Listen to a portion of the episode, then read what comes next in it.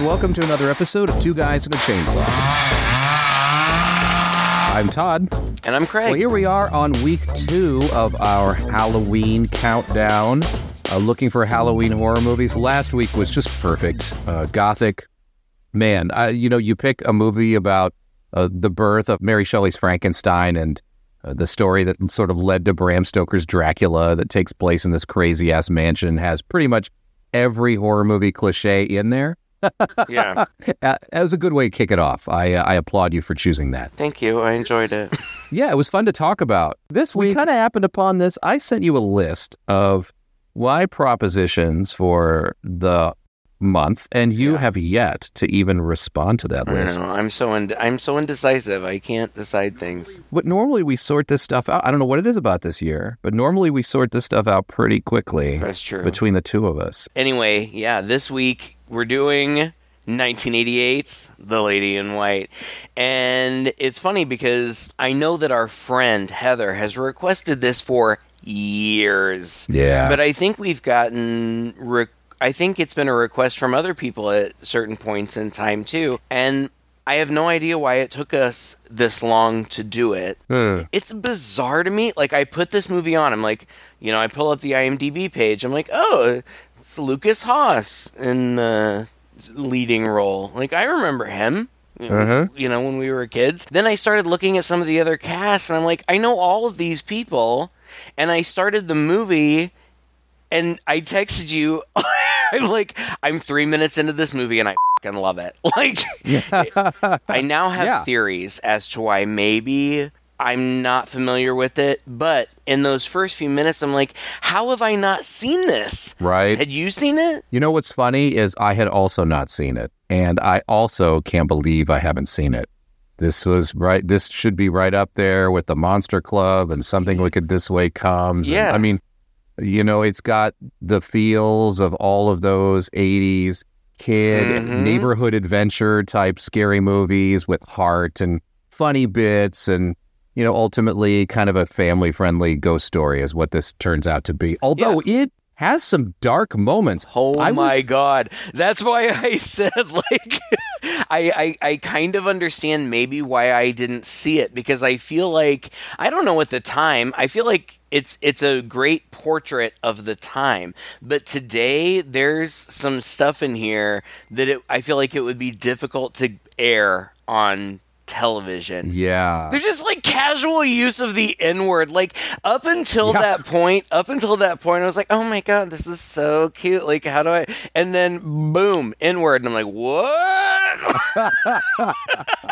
No, okay, this is why I haven't seen this movie. up to that point, I was thinking, huh, this uh, this might be a good enough movie for me to show my son. Like, I know. then the N word comes, and then somebody gets blasted in the face, and then like, like There's a whole the whole mystery plot is around not just a child murderer, but very specifically a child molester. yes, that becomes obvious. like I, I feel like it's so crazy that that's in this movie that appears to be for children. I believe that this movie is for kids, and I also believe that if I had seen this movie when I was a kid, it would have been one of my favorite movies ever. right. It's got so many things in it that I just absolutely adore. Watching it from an adult's perspective, like I'm giving it side eye every once in a while, like uh-huh. what? but if I had seen it when I was a kid, I am positive that I would have absolutely loved it.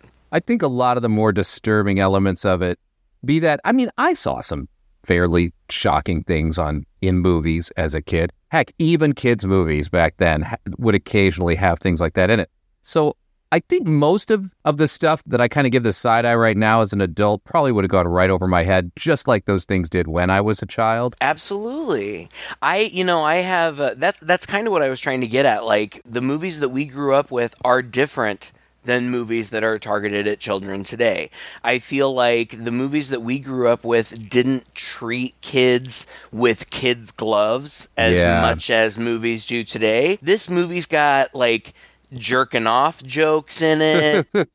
it's got all kinds of crazy shit that I'm like, this would never happen today. Child murder. Right. And molestation. But, you know, I even think about, I have a friend, a colleague who is my age and we agree like we, you know, we have the same childhood experience. We liked all the same things, grew up with the same bands, like totally totally in sync. But she cannot watch or like participate in any nostalgia for the Goonies because she doesn't like the fat phobia and the way that disabilities are portrayed uh. in the uh. movie. And I see their point of view.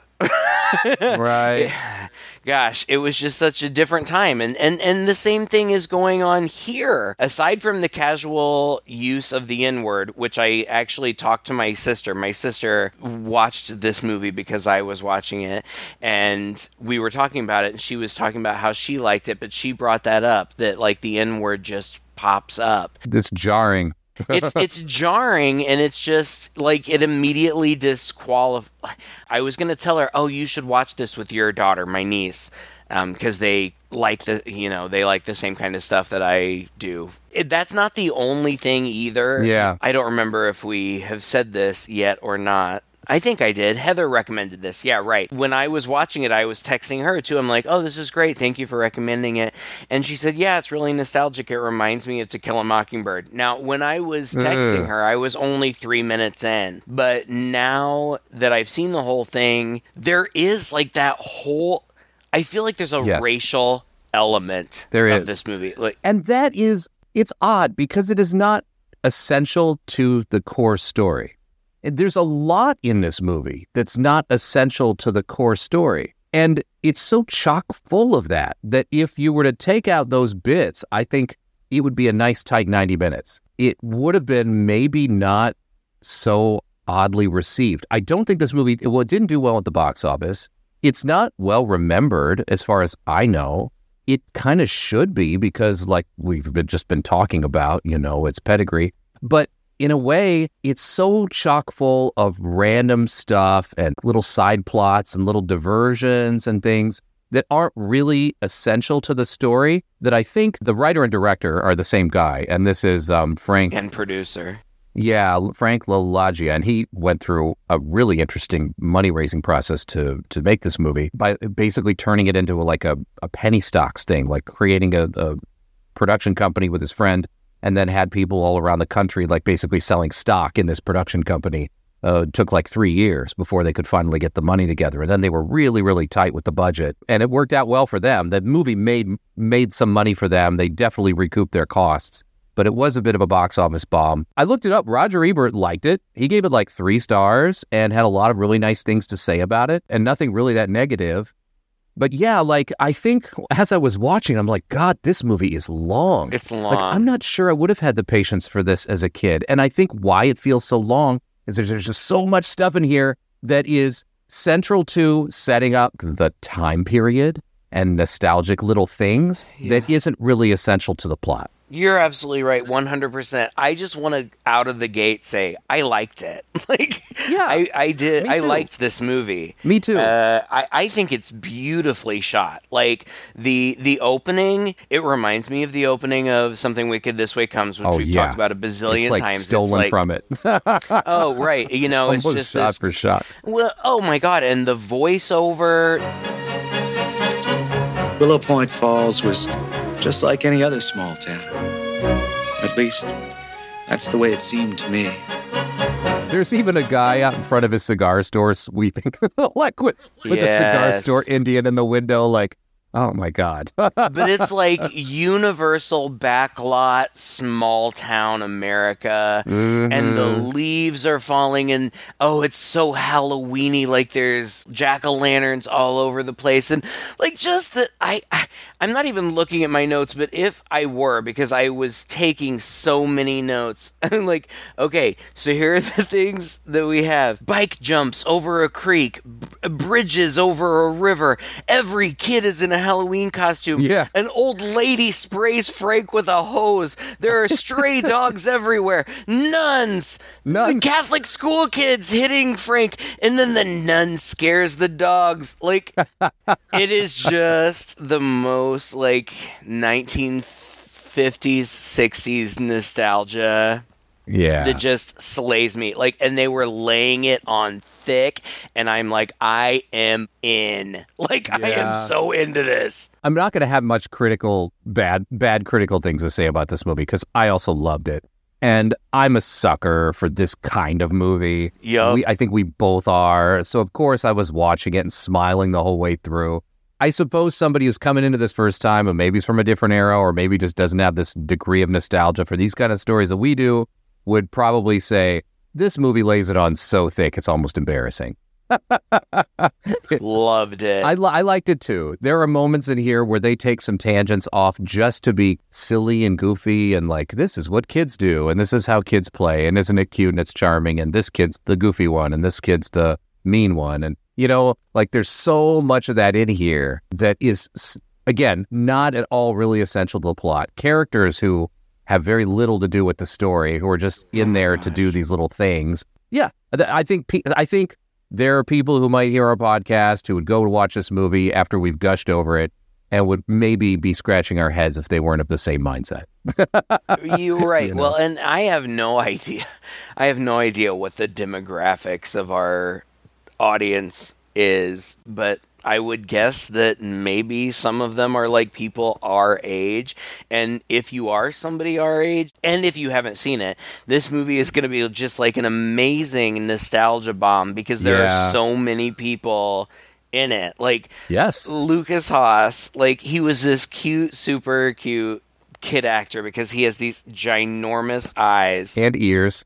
And this, I, I'm pretty sure that this is his first movie, and it's hilarious. Like in one of the opening scenes, the first scene I think that he speaks and he screams at his brother. Oh, I think I may need you to put in that scene because it's like, what are you trying to do? Kill me! He's screaming at the top of his lungs. It's hilarious. His acting gets a little bit more calmed down through the rest of the movie. But then his brother is named Gino in the movie. He's played by a kid named Jason Presson, who I was so familiar to me. I think that I remember him from The Explorers with uh, I think River Phoenix was in that movie and maybe Was he in that? I'm pretty sure. Oh. The one where they like build a spaceship out of like garbage cans. Oh, I love that movie. We watched that like a billion times. oh, it's fantastic. But he he's been in lots of other stuff. too. Gremlins 2. Yeah. Yeah. So really enjoyed seeing him. He's cute, super funny. There's a kind of bully named Donald. Like he's kind of a bully, but he's not like a super bad kid. Yeah. Like I feel like he's kind of you know friends with the main guy. Uh, but he was played by the same kid who was Josh's best friend in Big Yes. and he was also in Overboard. He was one of the sons of the man who kidnapped and manipulated a woman into marriage. Yes. Uh, Oh in that God. movie. He was also in Honey, Honey, I Shrunk the Kids. Oh, that's right. He was Mm-hmm. Russ. Yeah. He was great. Oh, God. He's great. Great 80s actor. And he was, I said he was in Overboard with the woman who played Mona on. Yeah. Who's the boss? Yeah. Who is also in this movie. Ugh. and who plays the woman in white, which this is so weird because we haven't even really gotten into talking into the plot, and the movie is called Lady in White. She's barely a part of the story. Yeah, and and half the time it's mostly her sister who's not white haired at all. No, and no, and they should have called it like Ghost Girl because that's a far more integral part of the little girl in curls or something. Yeah, I would have been yeah. The lady in white just kind of shows up randomly every once in a while to be spooky. Another thing that I loved about this movie is that it reminded me very much of like after school specials. Yes. That's that's what it feels like in the shooting, especially that that shot where Lukas Haas is in his bed, like dreaming or something, and then the woman in white is right outside his window, and the wind is always blowing, and her hair is blowing. Uh. it felt very after school special to me, and I loved it. Those after school specials, I think another reason why this felt tonally like that. It also reminded me of It because of the whole kid angle and the Yeah. kind of like Yeah. all these different things that happened in town. It, and hold on, just real quick, it kind of felt like a TV movie because it felt like there were commercial breaks built in. Yes, it did. And Mhm. and it just kind of cramped like those after school specials were either little kid adventures that were just light and fun, really serious like uh, you know, don't do drugs, my brother has AIDS kind of things. Yeah, Or- yeah. Or like spooky ghost stories, right? And this is like has all of these things in it. I don't remember if I ever saw it, but I've definitely seen the scene. There was like an after school special that I think Helen Hunt started and like she smoked weed or something and then freaked out and threw herself out of like a three story window and died. Look it up on YouTube. It's hilarious. God. Uh, it's so funny, but no, yeah, uh, it does. This reminds me of that, but it's also it's so cute. Like, yeah. I, you, you guys, those of you who didn't grow up with us in the '80s, I, I can't explain it to you, but movies were different Yeah. back then. They just like I don't know. There was just some magical. There, even this movie that ultimately is pretty silly. There are just some magical moments. Even I, I'm not gonna try to defend the acid trippy screensaver special effects. Like Right. even though I enjoyed them, I'm not gonna try to defend it. But it's a low budget movie, yeah. you've got a kid who's kind of a nerd. No, I love this kid. Like the teacher who I uh, had was also in a bazillion things in the 80s. The teacher calls him up. She's like, "It's Halloween." And they're all in costumes. They're like having a Halloween party. And she's like, "It's Halloween." And now Frank is going to read us a story that he wrote. and he reads the story, what is it? The beast that A New York. the beast that something, yeah. destroyed London. The beast that destroyed London.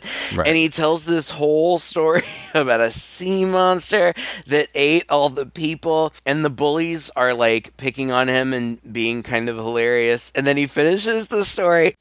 But just when everyone had given up, thrown in the towel, and really become depressed, a miracle occurred. The ground began to open up, and the monster, who weighed at least a million tons, sank into the huge hole, eaten up by the only thing bigger than him the earth. And the depressed citizens of London applauded and cheered and there was nothing to be frightened about anymore unless the monster had a baby. But that's impossible. Or is it? And the teacher and the little girl that he has a crush on both gasp, like, ah, Yeah. Like the teacher was so into and scared by this story. and then it's so cute. Uh, everybody else, it's the end of the school day. Everybody else leaves. The teacher's sitting at her desk, and the only people that don't leave are Frank and the little girl with braces who has a crush on him. And she looks at him with a great big smile and says, Uh, I wish I was as weird as you. And then she dances out of the room. I was dying. I like this is my favorite movie.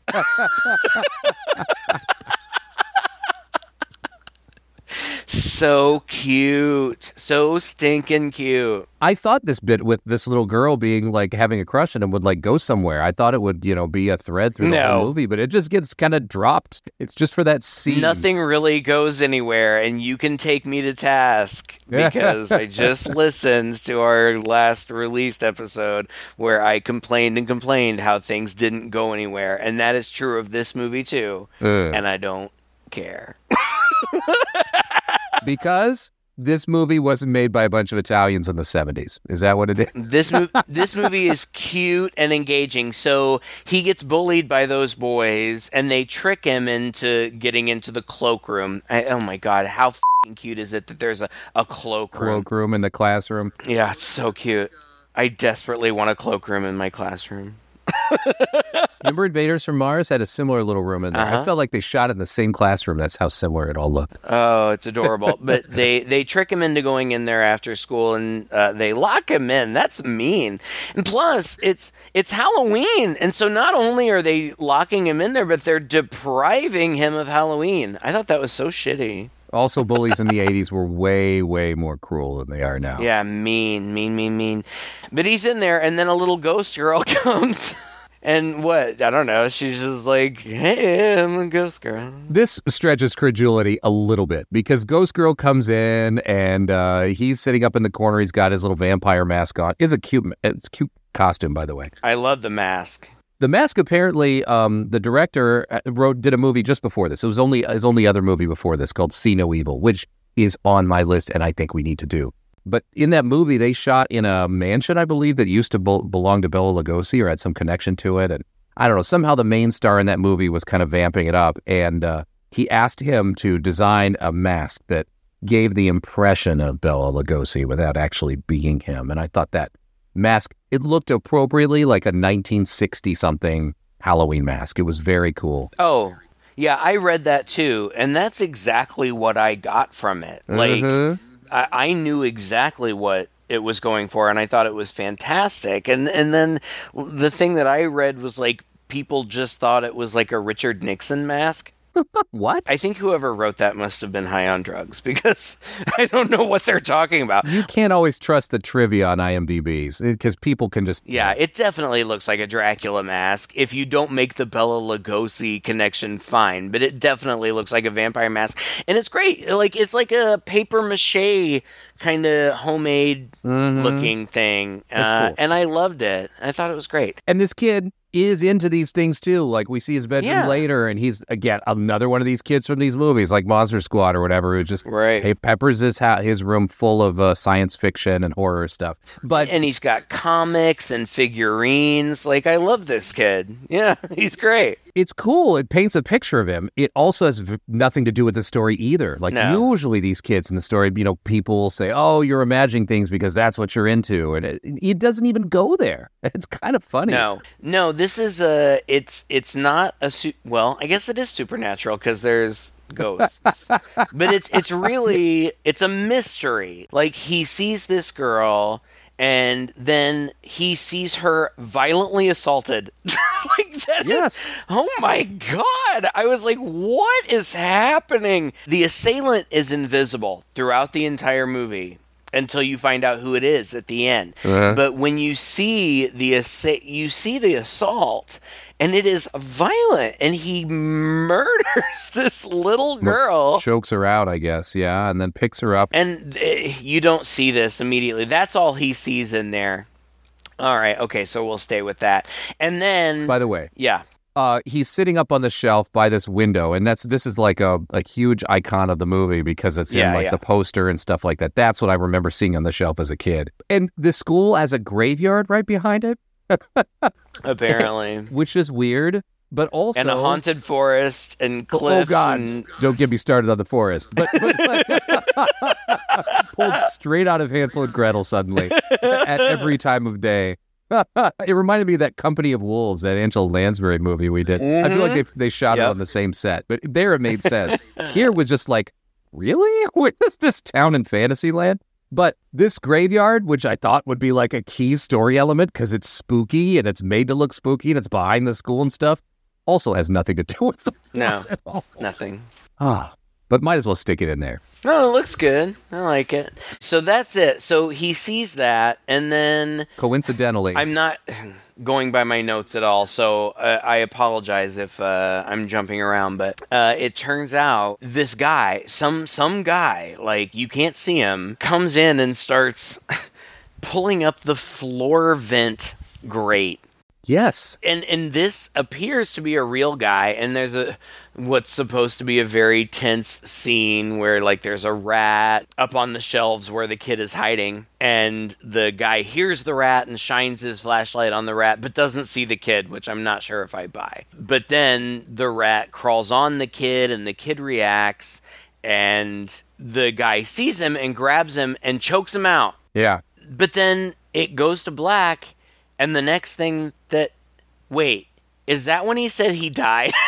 Yeah. that was the first trippy part, right? he has the visions. I, I liked this part of the movie actually, but I'm gotta say, what a coincidence, right? I guess it's Halloween night, so that's why the ghost appeared. No, the ghost appears every night. If so, if you're not locked in the cloakroom overnight, you're just not going to see it. Right. But don't you remember the teacher says they're replacing the furnace Yes, over I, the weekend. I do remember that. It- and it was so like when she said it, I'm like, well, obviously that's important. Like, why would Yeah. you say that? So apparently, somebody killed this girl in this room, and now that they're replacing the furnace, what? Eleven years later, he's afraid that maybe there's some evidence in there. Are It's you so- kidding me? That's so dumb. It's fine. It sounds. Did you read Encyclopedia Brown when you were a kid? Yeah,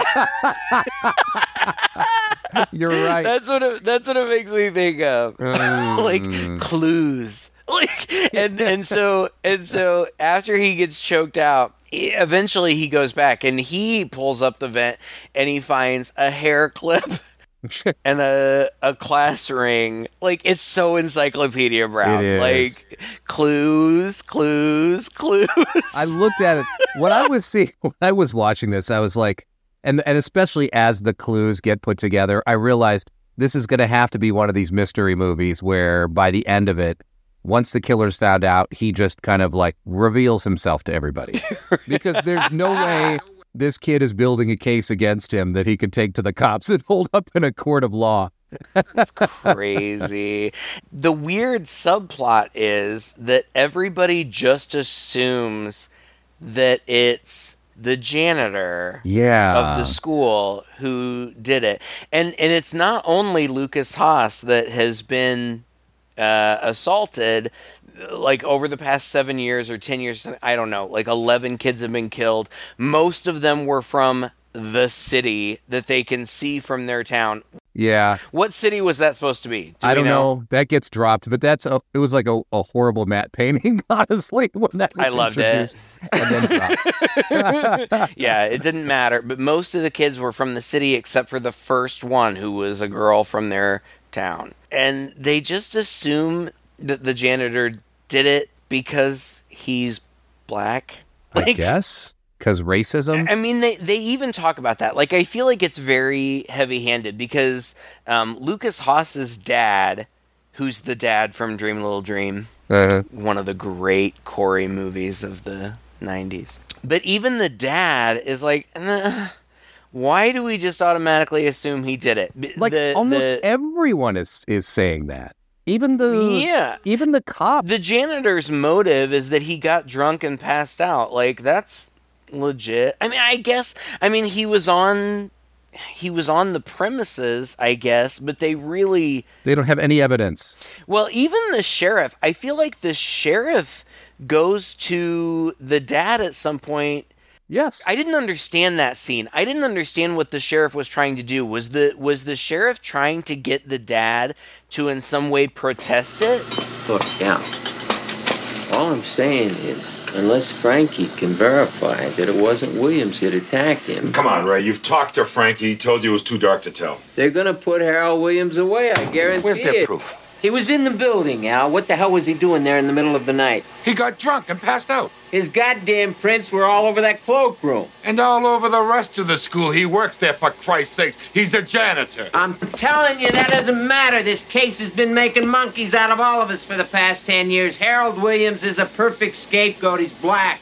and I couldn't I couldn't tell if he was saying that like, oh, that's a good thing or oh, this is an injustice. I couldn't tell what he was saying. At first, I thought he was saying it that this is a good thing. But then as the movie went on and I saw his whole attitude toward this whole thing, he seemed as skeptical as everybody else.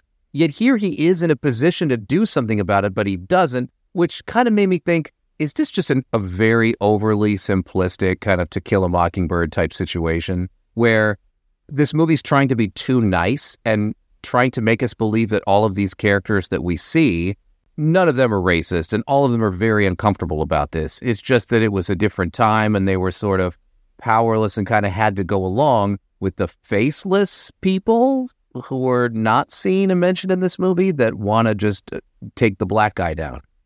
I yeah, yeah, and I think that if we're going to in any way kind of address the whole movie, we're just going to have to tackle one thing at a time. So I think we should just like Yeah. this uh this guy it's a thing like he's accused of all of these murders well and then his wife and kids are suffering too because some lady like calls them out in church and this poor wife you know passes out and has to be carried out of church but then ultimately the grand jury decides that there's not enough evidence to indict this guy. So he's released.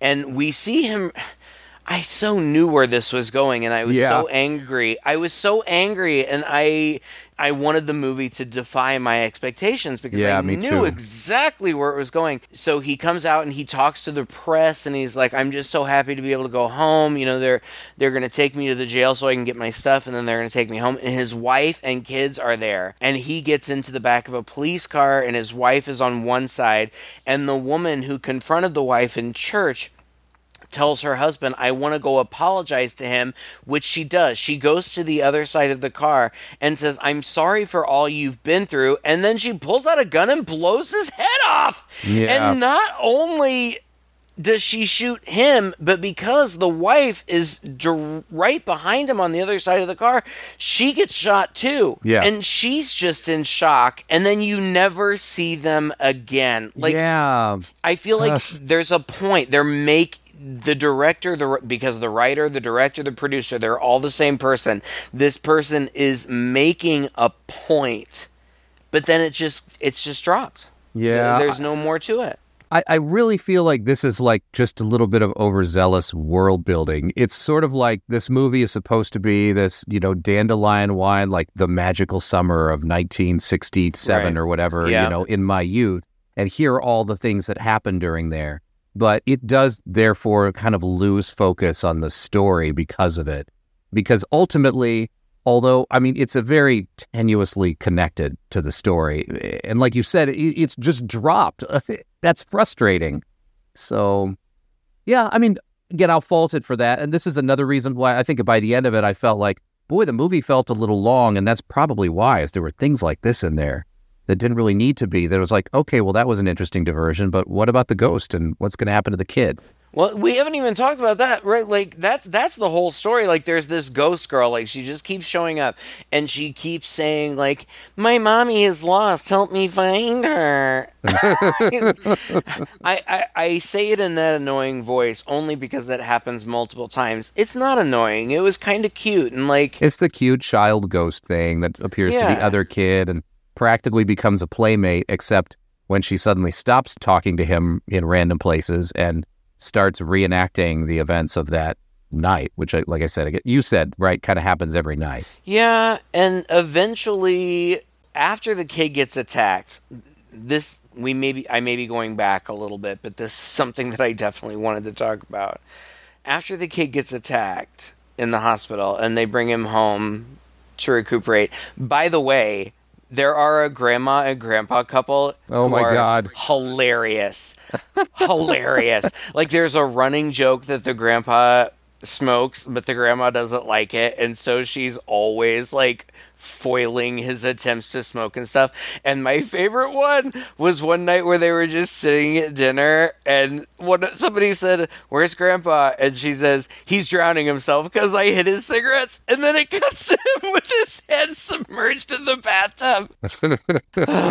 I thought that was so funny. I was dying laughing. You say it's funny. I think some people would say it's kind of corny and a Oh, it's super over- corny. Over, I the top. loved it. Oh, it's ridiculous. It's so weird. It's ridiculous. It's ridiculous, and it's very much movies of this time had this kind of thing in there all the time. I would say, look, I agree with you. I still love this movie, but I thought this whole bit, this running gag, was not very well played. I thought it was a little stilted. Uh, I don't know if it was overacting or just stereotypical immigrant kind of like. oh, yeah, it was for I sure. kind of found it a little cringy. Oh, it was over the top, silly, stupid. intentionally and i thought that was hilarious and 80s movies were like that like you just said For and, sure. and I know that i don't have to tell you that but okay so after the kid is attacked then like he's recovering at home. He's got like a neck brace and stuff. I don't know whatever. But phil and tony come to visit him. Who are these men? Now is it, who are they? Who are they? And are they a couple? I know, right? I was asking myself that the whole time.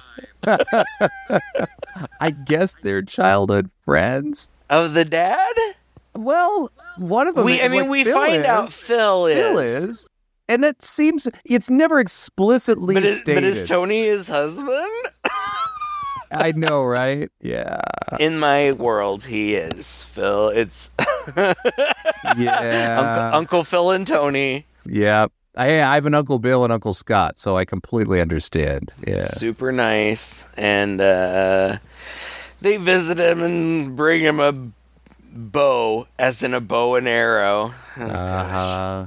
All right. So then what? So then then they kind of like uh the ghost girl comes to Frank's room. Wait. Frank is Lukas Haas. I'm sorry, real quick, since you brought up Phil and Tony, and since we're probably going to go over on this episode anyway, can you talk to me a little bit about what his dad does? What Lukas? Oh, he's an iron worker. He's an iron worker. I love and that. so Phil works there too, right? Because Yeah, they're both so. working on the the gate to the for cemetery the cemetery. hmm that that we see at the wraparound story. We didn't even mention the wraparound story. No. it doesn't wrap around. It, it like No, it's, it's just introductory, and that's that's the director, right? Oh, is it? Doesn't the, Oh, I am pretty sure Frank Luglug plays the adult Frank. Oh, interesting. It's so funny because by the end of the movie, I was like, wait, why did we not come back to the wraparound? Why, why did this just Right. end here? I know. It's weird. So the ghost girl just shows up a lot. I don't. She shows up, she types on his typewriter, but we never see what she types. Like, I thought that would surely be something. Yeah, she does a lot of ghostly things that you just kind of like, I don't know, there's like a contractual obligation, I think, if you're doing a ghost girl story, that all these things kind of have to be in there, even if they don't make sense. And the woman in white, she starts showing up, I guess. And Because of the creepy old house. yeah, yeah. The kids go to this like creepy house, and I had no idea why they were there. Maybe I missed a line of dialogue or something. And then I realized, No, is no. this just the neighborhood creepy house? Frank is just hanging out. Th- this part of the movie doesn't make any sense because there's a house like on his street where he says the creepy old woman lives and Yes. we look at that house for a second and we see her like looking out the window but then we never see that house again Correct. and then they uh, are always talking about this cottage by the cliffs and like that's the creepy house and then it's supposed to be abandoned but it's clean and fully furnished and that from that point forward that's where we keep seeing amanda the Yeah. woman in white I did not get that. so I don't even know why they bothered to introduce that other house. Like I, I think that the suggestion is that's where she lives, and this other house was the house, as it ultimately turns out. Oh my god, She's like it a was it was her. caretaker. No, I think it was either her daughter or her sister. Her sister. who was the mom Yes, of this of this girl. Of the ghost girl, Uh-huh. and there's the ghost girl. I will beat myself up if I don't tell this story because I don't have a lot of cool stories from my life. But Amanda is played by Katherine Helmond, who was Mona on Who's the Boss, who was by far and away the best character on that show. Oh yeah. She was like the slutty grandma, and she was fantastic. I saw her in a live production, a dinner theater production of uh, Noises Off. No way. Yeah, in St. Louis, Missouri, when I was in high school. My high school drama club took a road trip in to see Noises Off, a dinner theater. I love it. and and we got there of course you know this is before the internet well the internet existed but we didn't have it yet um, so i had no idea so i got there and i opened the playbill and I saw that she was in it, and I was so starstruck. Like it was like a moment in my life. Like I am going to see Mona from Who's the Boss in a play. Oh my gosh. How was she? oh, she was fantastic. Oh, she was great. She was great. She died not long ago, 2019, just before, just missed out on all the COVID excitement. Really? Oh my goodness, she must have been a hundred years old. Yeah, she's born in 1929. And I mean, Wowza. always good. Uh, Honestly, I thought also, uh, look, this movie is full of good acting. Uh, there's some cringy, weird acting, but you know, I, I have no really no real complaints about the acting in the movie, except sometimes it's a little over the top. Her scenes, especially when she kind of goes in and we get the whole backstory, fantastic, yeah. fantastic acting. I kind of wish that she had more to do because she just kind of creeps around, like floats around with arms outstretched, and it's great. It's so like it's it's old school ghost story for kids. Yeah, you know spooky. She's she's pale. She's gaunt. She seemingly kind of floats around with her arms outstretched. She's got this long wispy hair a high hairline. She's kind of got a bride of frankenstein or bride of dracula thing going on. Um, but it's great. It's it's spooky. Not in a shit your pants scary way No, but just no. in a, a spooky spooky ghost way. way. Yeah, hmm yeah it's sort of a if you're not listening you're probably going to miss it moment where somebody happens to mention that there was a woman who committed suicide there threw herself off the cliff because her daughter was murdered Right, and that's it. There's no sense in skirting around it. That's what happens. We see it happen. Jesus. At some point, Gino, who's the brother, also sees the ghost. He and Frank follow it because Frank's like, she. It's almost ten o'clock. That's what time it was when she gets killed in the tower. And so they they go there, and she's already been killed again, and her invisible assailant is uh, carrying her away. Frank's like, he's taking her to the cliffs, and Frank runs after, and Gino conveniently like steps on some glass so he can't fall or whatever. But Frank Yeah. sees this invisible assailant. This was horrifying too. This was like as as though it weren't enough that he had violently murdered her. As it turns out, she wasn't dead, so she wakes up and is horrified to find herself being thrown off a cliff and screams for her mother before he throws Oh. her off the cliff. i love the balls of this movie i absolutely Yeah. love the It balls It does not pull punches. Mhm. we i sometimes and i think we've talked about this before lose so much respect for a horror movie that comes right up to the point where you think they're going to kill a kid and then it backs away and doesn't really do it and you know of course nobody wants to see a kid die but that's like cross that taboo every once in a while right like get Sure. some balls and this movie it was the last movie that i thought was gonna cross this taboo because it's for kids. Like it's a clearly Yeah. a movie for children. it's bad enough a kid already died, but now we see this kid being held over a cliff, waking up. Oh, she's not dead. Screams for her mom and then plummets to her death. Oh my god! It's horrible.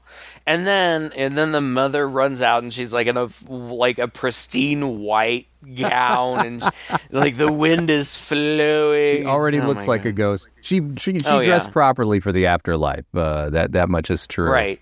And she looks down and sees her daughter's mangled body. Swept away by the waves. oh my god jesus Ugh. so she sees that and so then she raises her arms and her billowing gown makes her look like an angel which the ghost girl has already like shown an angel ornament to the boy like help me find my mother whatever um, and, and like an angel she like throws herself off the cliff Yep. Supposedly that's how she died too. But the central mystery is who is the child molester killer? What's his butt? Frank found all that evidence. First of all, when he went into the abandoned cottage that is perfectly clean and fully furnished. Uh, he obviously found Ghost Girl's bedroom, and on her bureau was a jewelry box that had like three sets of hair clips, but one hair clip was missing, and it was the one that he found. I So- know this is like a point click adventure game at this point. Yeah, this right, right. right. so he just puts it back and then maybe he has a vision i don't know whatever but the other thing that he found was like a class ring and he dropped it in his room and his brother found it Yeah. and then later the kid's like oh i have some evidence and he tries to show it to his brother and he's like oh i I must have lost it. But the brother doesn't say anything. That was weird to me. Like, Yeah. why are we keeping secrets? Like, It didn't make sense. because ultimately ultimately Gino does his own investigating. He gets in his dad's trunk, which he's not supposed to. Does his dad have porn in there? Like I know that- he- his dad is so upset when he finds that he was in his trunk. He's like, "I told you, there's nothing in there that concerns you." Like, Jesus. And honestly, after that response, I had a, a moment in my head where I thought, "They're not setting up the dad to be the killer, are they?" Because No, I was I- pretty sure I had this thing figured out Oh, about yeah. ten minutes into the movie, and I'm and and I wasn't wrong. It wasn't no, it wasn't 10 minutes. There was a scene. There's a scene where uh, Frank is at the factory and he's like eavesdropping. No, that's toward the end. But yeah, uh That you figured it out before that? I didn't figure it out before that. He was the only. You know how it works with movies? It's going to be the guy who has no other reason to be in this movie. And, well, it wasn't the black guy because we knew he was the setup. This friend, this family friend who just comes over every now and then and plays with these guys, I was like, why are we seeing him? Why is he every now and then, you know, chumming up with Frank? Of course it's him. I didn't figure it out until I just thought they were the friendly gay uncles until he comes up behind him. Like uh, Frank is like eavesdropping on his dad and somebody else. I don't even remember what those people are talking about, but Uncle Phil or whatever. and apparently, like apparently, there's a there's a really weird scene where Phil and the dad have a heart to heart on Yeah. the porch and like cry. You know, when we were kids, nothing frightened me more than the thought of losing my parents. Then I watched it happen to you. Both of them within a year. If it hadn't been for your mother and father, I don't know what I would have done. Took a lot of strength to deal with a loss like that. Stuff. A lot of mixed emotions. But questa la vita. Eventually you grow up. You grow out of them. I used to think fear was something you grow out of, like uh, hmm, being afraid of the dark. But now with Marion gone, I'm more fearful than ever.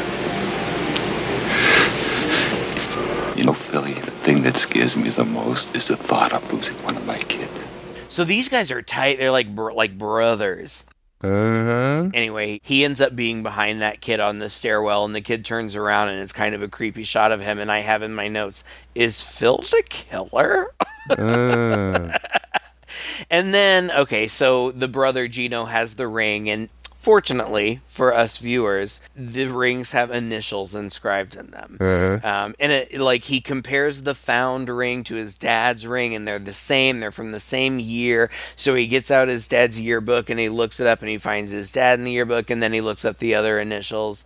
Um, and even though the first initial isn't P, apparently Phil is this guy's middle name. Yeah. Um, and he finds him. And then obviously the brother knows. And ultimately, we find out that the brother alerts everyone, and the dad knows, and the police know.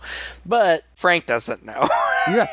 and he's he's out shooting Really arrows with Uncle Phil, and they're having a great time, and it's so much fun. And then Frank gets in the car, and Uncle Phil starts whistling that song. Just before that, though, Uncle Phil's like, oh, let's, oh, that let's shoot- molesty part. let's shoot one more arrow. And he gets down next to him, cheek to cheek, and it's like, all right, now hold it steady. And then he kind of looks over at him and he's got his cheek, he kind of rubs it up against him a little more, takes Oh a breath in. God. God, that was creepy as hell. Oh, it was so I have in my notes super molesty vibes. like, yeah. and part of it, like the the acting was good. Like he- Yeah. the guy who played Phil was giving me those gross vibes, but a big part of it was just the camera work. It was a tight close up Inte- yeah, it was very intimate. Oh, of the right of their faces pressed together. Uh, yeah, big molester vibes. But but then he he whistles and sings. That's a Have you ever seen a dream walking? I've heard that song before. I don't remember where. I think I've heard it in a movie. I've heard it in a movie before. it's a song. I don't think we mentioned it, but it's a song that the little girl ghost keeps keeps singing and saying that's her favorite song. Well, and when she's attacked the first time, she says to the assailant, "I know what your favorite song is because you sing it all the time." Uh huh. random. So obviously that's going to be a big deal. And so now Phil says that. And I loved this scene. In my notes, I have Frank knows. And Phil knows he knows. Yes. and then, and then I, in the next thing, Frank locks himself in the car. Phil fucking loses it. yeah. like he turns into a madman. yeah. Like it is crazy. I loved this sequence. This sequence was tense, well shot. Like the whole movie's very well shot, honestly. Yeah. This sequence is really tense. I didn't think he was going to get out of that car, but he does. He gets out of the car and immediately runs into the spooky old woods. right and, and but but when he's in the car frank's like just just oh god i don't know he's like I, i'm not gonna hurt you i'm not gonna hurt you uh, it's very scary because this is you know kind of legit upsetting this is basically this kid's uncle Mhm. like somebody that he loves and trusts Grew up with, yeah. Who does things for him and takes him places. Yeah. And you also, or at least I did, got the impression that Phil really loves this kid too. Like Mhm. because when he when he attacked him, he says this, you know, w- when we were in the cloakroom, I didn't know it was you cuz you had your mask on. And that's true. Uh-huh. Uh, he he didn't know uh, that it was him, and I don't think that he wants to hurt this kid. When I uh, was looking at you know stuff about this movie, I, I scrolled down on IMDb to the comments, and the first one you know that popped up gave a, a pretty good review of the movie, but they said that their only complaint about it was that the killer's motives are never even discussed, really except for that when they think it's the janitor phil and the dad talk about that. And isn't it phil who says something like these guys don't need a motive. They're just sick.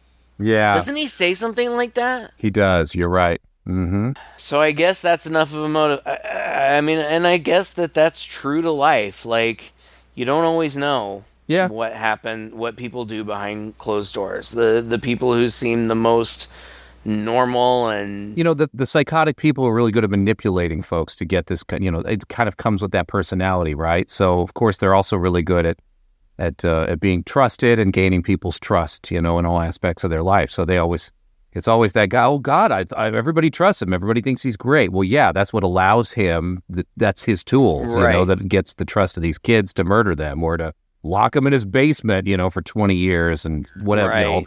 all these kind of things that you find in the news. So, Uh, well, that's I, I'm like it was upsetting. It was upsetting, like because he chases him into the creepy woods, and there's like a confrontation in the woods where he's con- trying to convince him, you know, like just give me the ring. Nobody has to know, and like your dad can't know. And then like he starts crying, like oh, about his dad. Yeah, he's like really upset about. Uh, at this point, it sets us up for the end of the movie anyway, where he's Well, he's losing everything. Eh, It's you can't sympathize with No. a child molester slash murderer. No. but I understand. Yeah, he's There's this shameful thing in his life, and now it's his world is crumbling around him. I understand why he feels that way. and he tells him he could never look his dad in the eye. It's already been set up how close friends they are. He says, "I could never look at your father in the eye, you know, and talk about this or, or admit what I've done or anything like that." So uh, the kid gets out. I, what, does he put the car in gear? I don't remember. Somehow the, he gets the out. weird thing the weird thing about that scene to me was that like night fell in 30 seconds Yeah. it was really kind of a weird sequence and he chases him to the cottage and he chases him around the cottage and he's throttling him like he's going to kill him but i- the whole time he's saying just tell me and what you know and we don't have to tell anybody but he's killing him and then the wo- the lady in white hits him over the head with a brick this last part was Yeah, I find it I find it funny. yeah. Not in not in that I didn't like it, but it is humorous. Like the whole house then okay, so he wakes up in Ghost Girl's bed in this fully furnished and clean abandoned cottage. Amanda is playing the piano, which we've been told before that she used to teach kids piano. And then she like creeps over to him and she's like, "Don't worry." And she tells the whole story like that the woman was my sister and when her daughter was killed, she couldn't handle it and she just killed herself. And I wanted to kill myself and I tried and that's why they put me away, but now I'm back, blah blah blah. Her acting was great in this. I really, I really like the acting. This is what I was talking I about. I enjoyed earlier. it. I don't know if I would say it was amazing acting, but I really enjoyed it. Well, I would say it's it was it was fun and, and ghosty. I I'm not saying that it was in any way bad. I'm just saying I don't know how much this actress really had to put into it. Like it's just kind of ghostly, but she's great. I liked it too. How beautiful she was, and how she loved her little girl. She lived and died for her. I wanted to die too, but they wouldn't let me. What is the good of living when all that you love is gone? Even in death, she couldn't rest. I know. I see her roaming the cliffs at night, searching for her little girl, calling out her name. Melissa. Lukas Haas is weeping. I'm not Yeah. sure. She I'm not exactly the hell sure out why. about this. Yeah, he's just laying there weeping. He's also surrounded by about a million candles that this Yeah. woman lit in the house. And she says, Don't worry, I killed that guy. And then it is a very ghostly shot from his perspective where it's just her face right in his face and she's kind of pulling away above him. And I, again, I knew it was coming. Uh-huh. You see Phil come up behind her and he starts strangling her. Like she just starts choking. Even before you see him, she starts choking. And then she's fighting him. And then they knock over candles and the house catches on fire and he violently beats her to death. Yeah, right? yeah. Oh boy. Uh, one way or another, like when the movie was over, because more happens. When the movie was over, I was like, "So Amanda's dead, right?" Because the house burns down. It's true. we, don't, we don't get to see her ghost float away, Abilene. Let's just put it that No, way. no. The others we do. He uh, he violently beats Amanda to death, and then he struggles with the kid in the house that is engulfed in flames. They end up outside, and he takes him to the cliff like he's gonna throw him off. oh God. So I watched this yesterday after having just come home from a one year old's birthday party. Oh. And I was uh, talking to, I don't know what you call your cousin's wife. Was that my in law? I don't know. My cousin in law. Your cousin-in-law, there you go. Yeah. I was talking to my cousin's wife, and she was talking about how her kid, her, her youngest, is who's still a baby, gives her monkey hugs.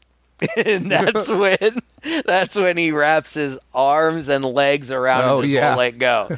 Lukas Haas monkey hugs this guy and just won't let go, and the guy's trying to like pry him off. Oh, and I don't remember. I don't know. Somehow Lukas Haas kind of falls off the cliff, but he's hanging on to something, and then like Phil is like kind of gonna help him up, but doesn't. I don't. I don't know. I'm not. I don't remember how all that went down because then by now, like the rest of the the police and everybody show up. Yeah. with the father and the and the kid, they all show up, but they all stand far away and watch all this go down. Yeah. It's so weird. What? And and like does the mom ghost like she comes down from heaven in a bolt of lightning. and startles Phil, uh, which causes him to fall off the edge.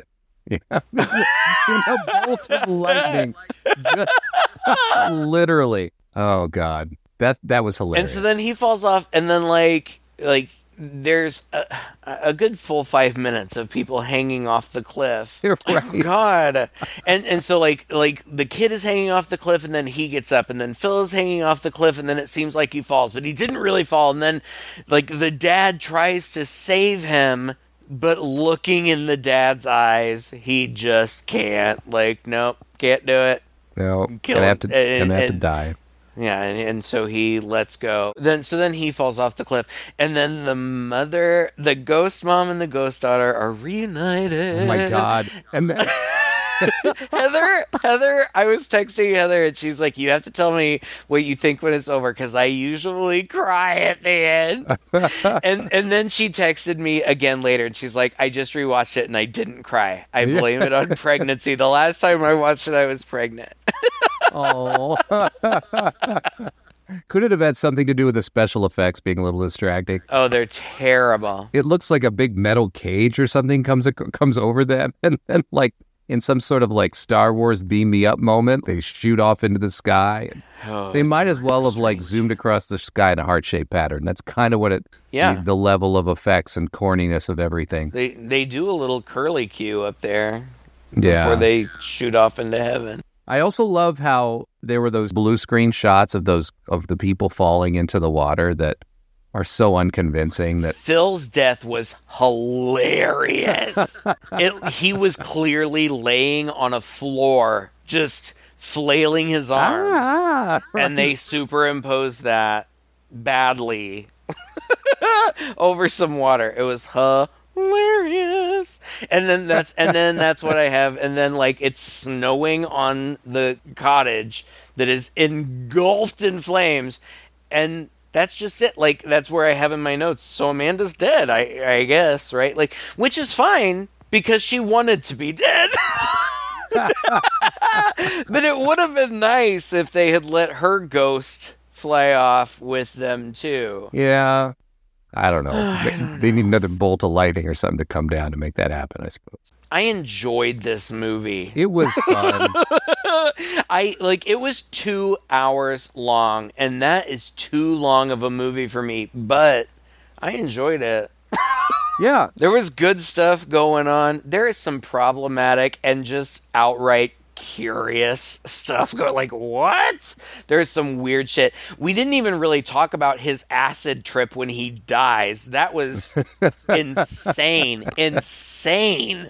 But like there's some great nostalgic actors in here. I think it's beautifully shot. Aside from those weird special effects, like uh, I already talked about the autumn. It also goes through Christmas, and it was Yeah. like it felt like Christmas in my house. Like it was great. it was fantastic. So I, I think there's a lot going for it. No, I agree with you. It's kind of a jumbled mess of a movie in in Yeah. in all the fun right ways. Honestly, uh, it doesn't probably stand the test of time for a modern audience. No. but I think that's why we like it is because it's kind it kind of checks all the boxes. Corny Mm-hmm. special effects, childhood ad- neighborhood adventure. You know, kids riding bikes. Like, Oh, yeah. My God, I never ever see kids riding bikes, and it makes me so sad. Some of the greatest adventures of my childhood were just riding bikes somewhere and just getting into mischief. Yeah, it makes me sad that kids don't get that. That was going through my head the whole time we were watching that. That I just said to Liz because she was watching with me. I said, you know what? When we were like that age, like a bike was freedom.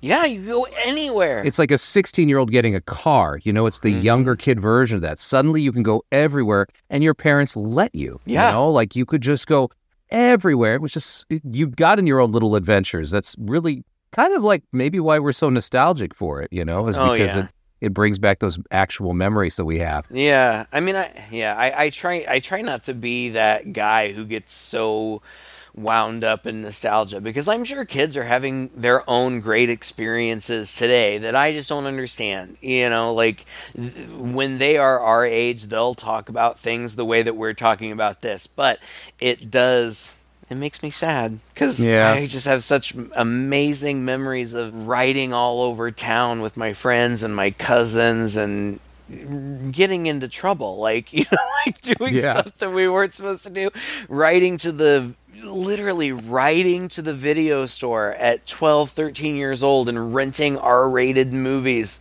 uh, and taking them home and staying up all night watching these terrible horror movies. Ugh. It's kind of the basis of my whole identity. I suppose that's why I'm nostalgic about it. I think I think if you're like us, if everything that we're saying resonates with you, you're gonna like all this movie, this movie as Yeah. much as we do, despite are. admittedly all of its problematic and head scratching moments. Yeah, it's fun.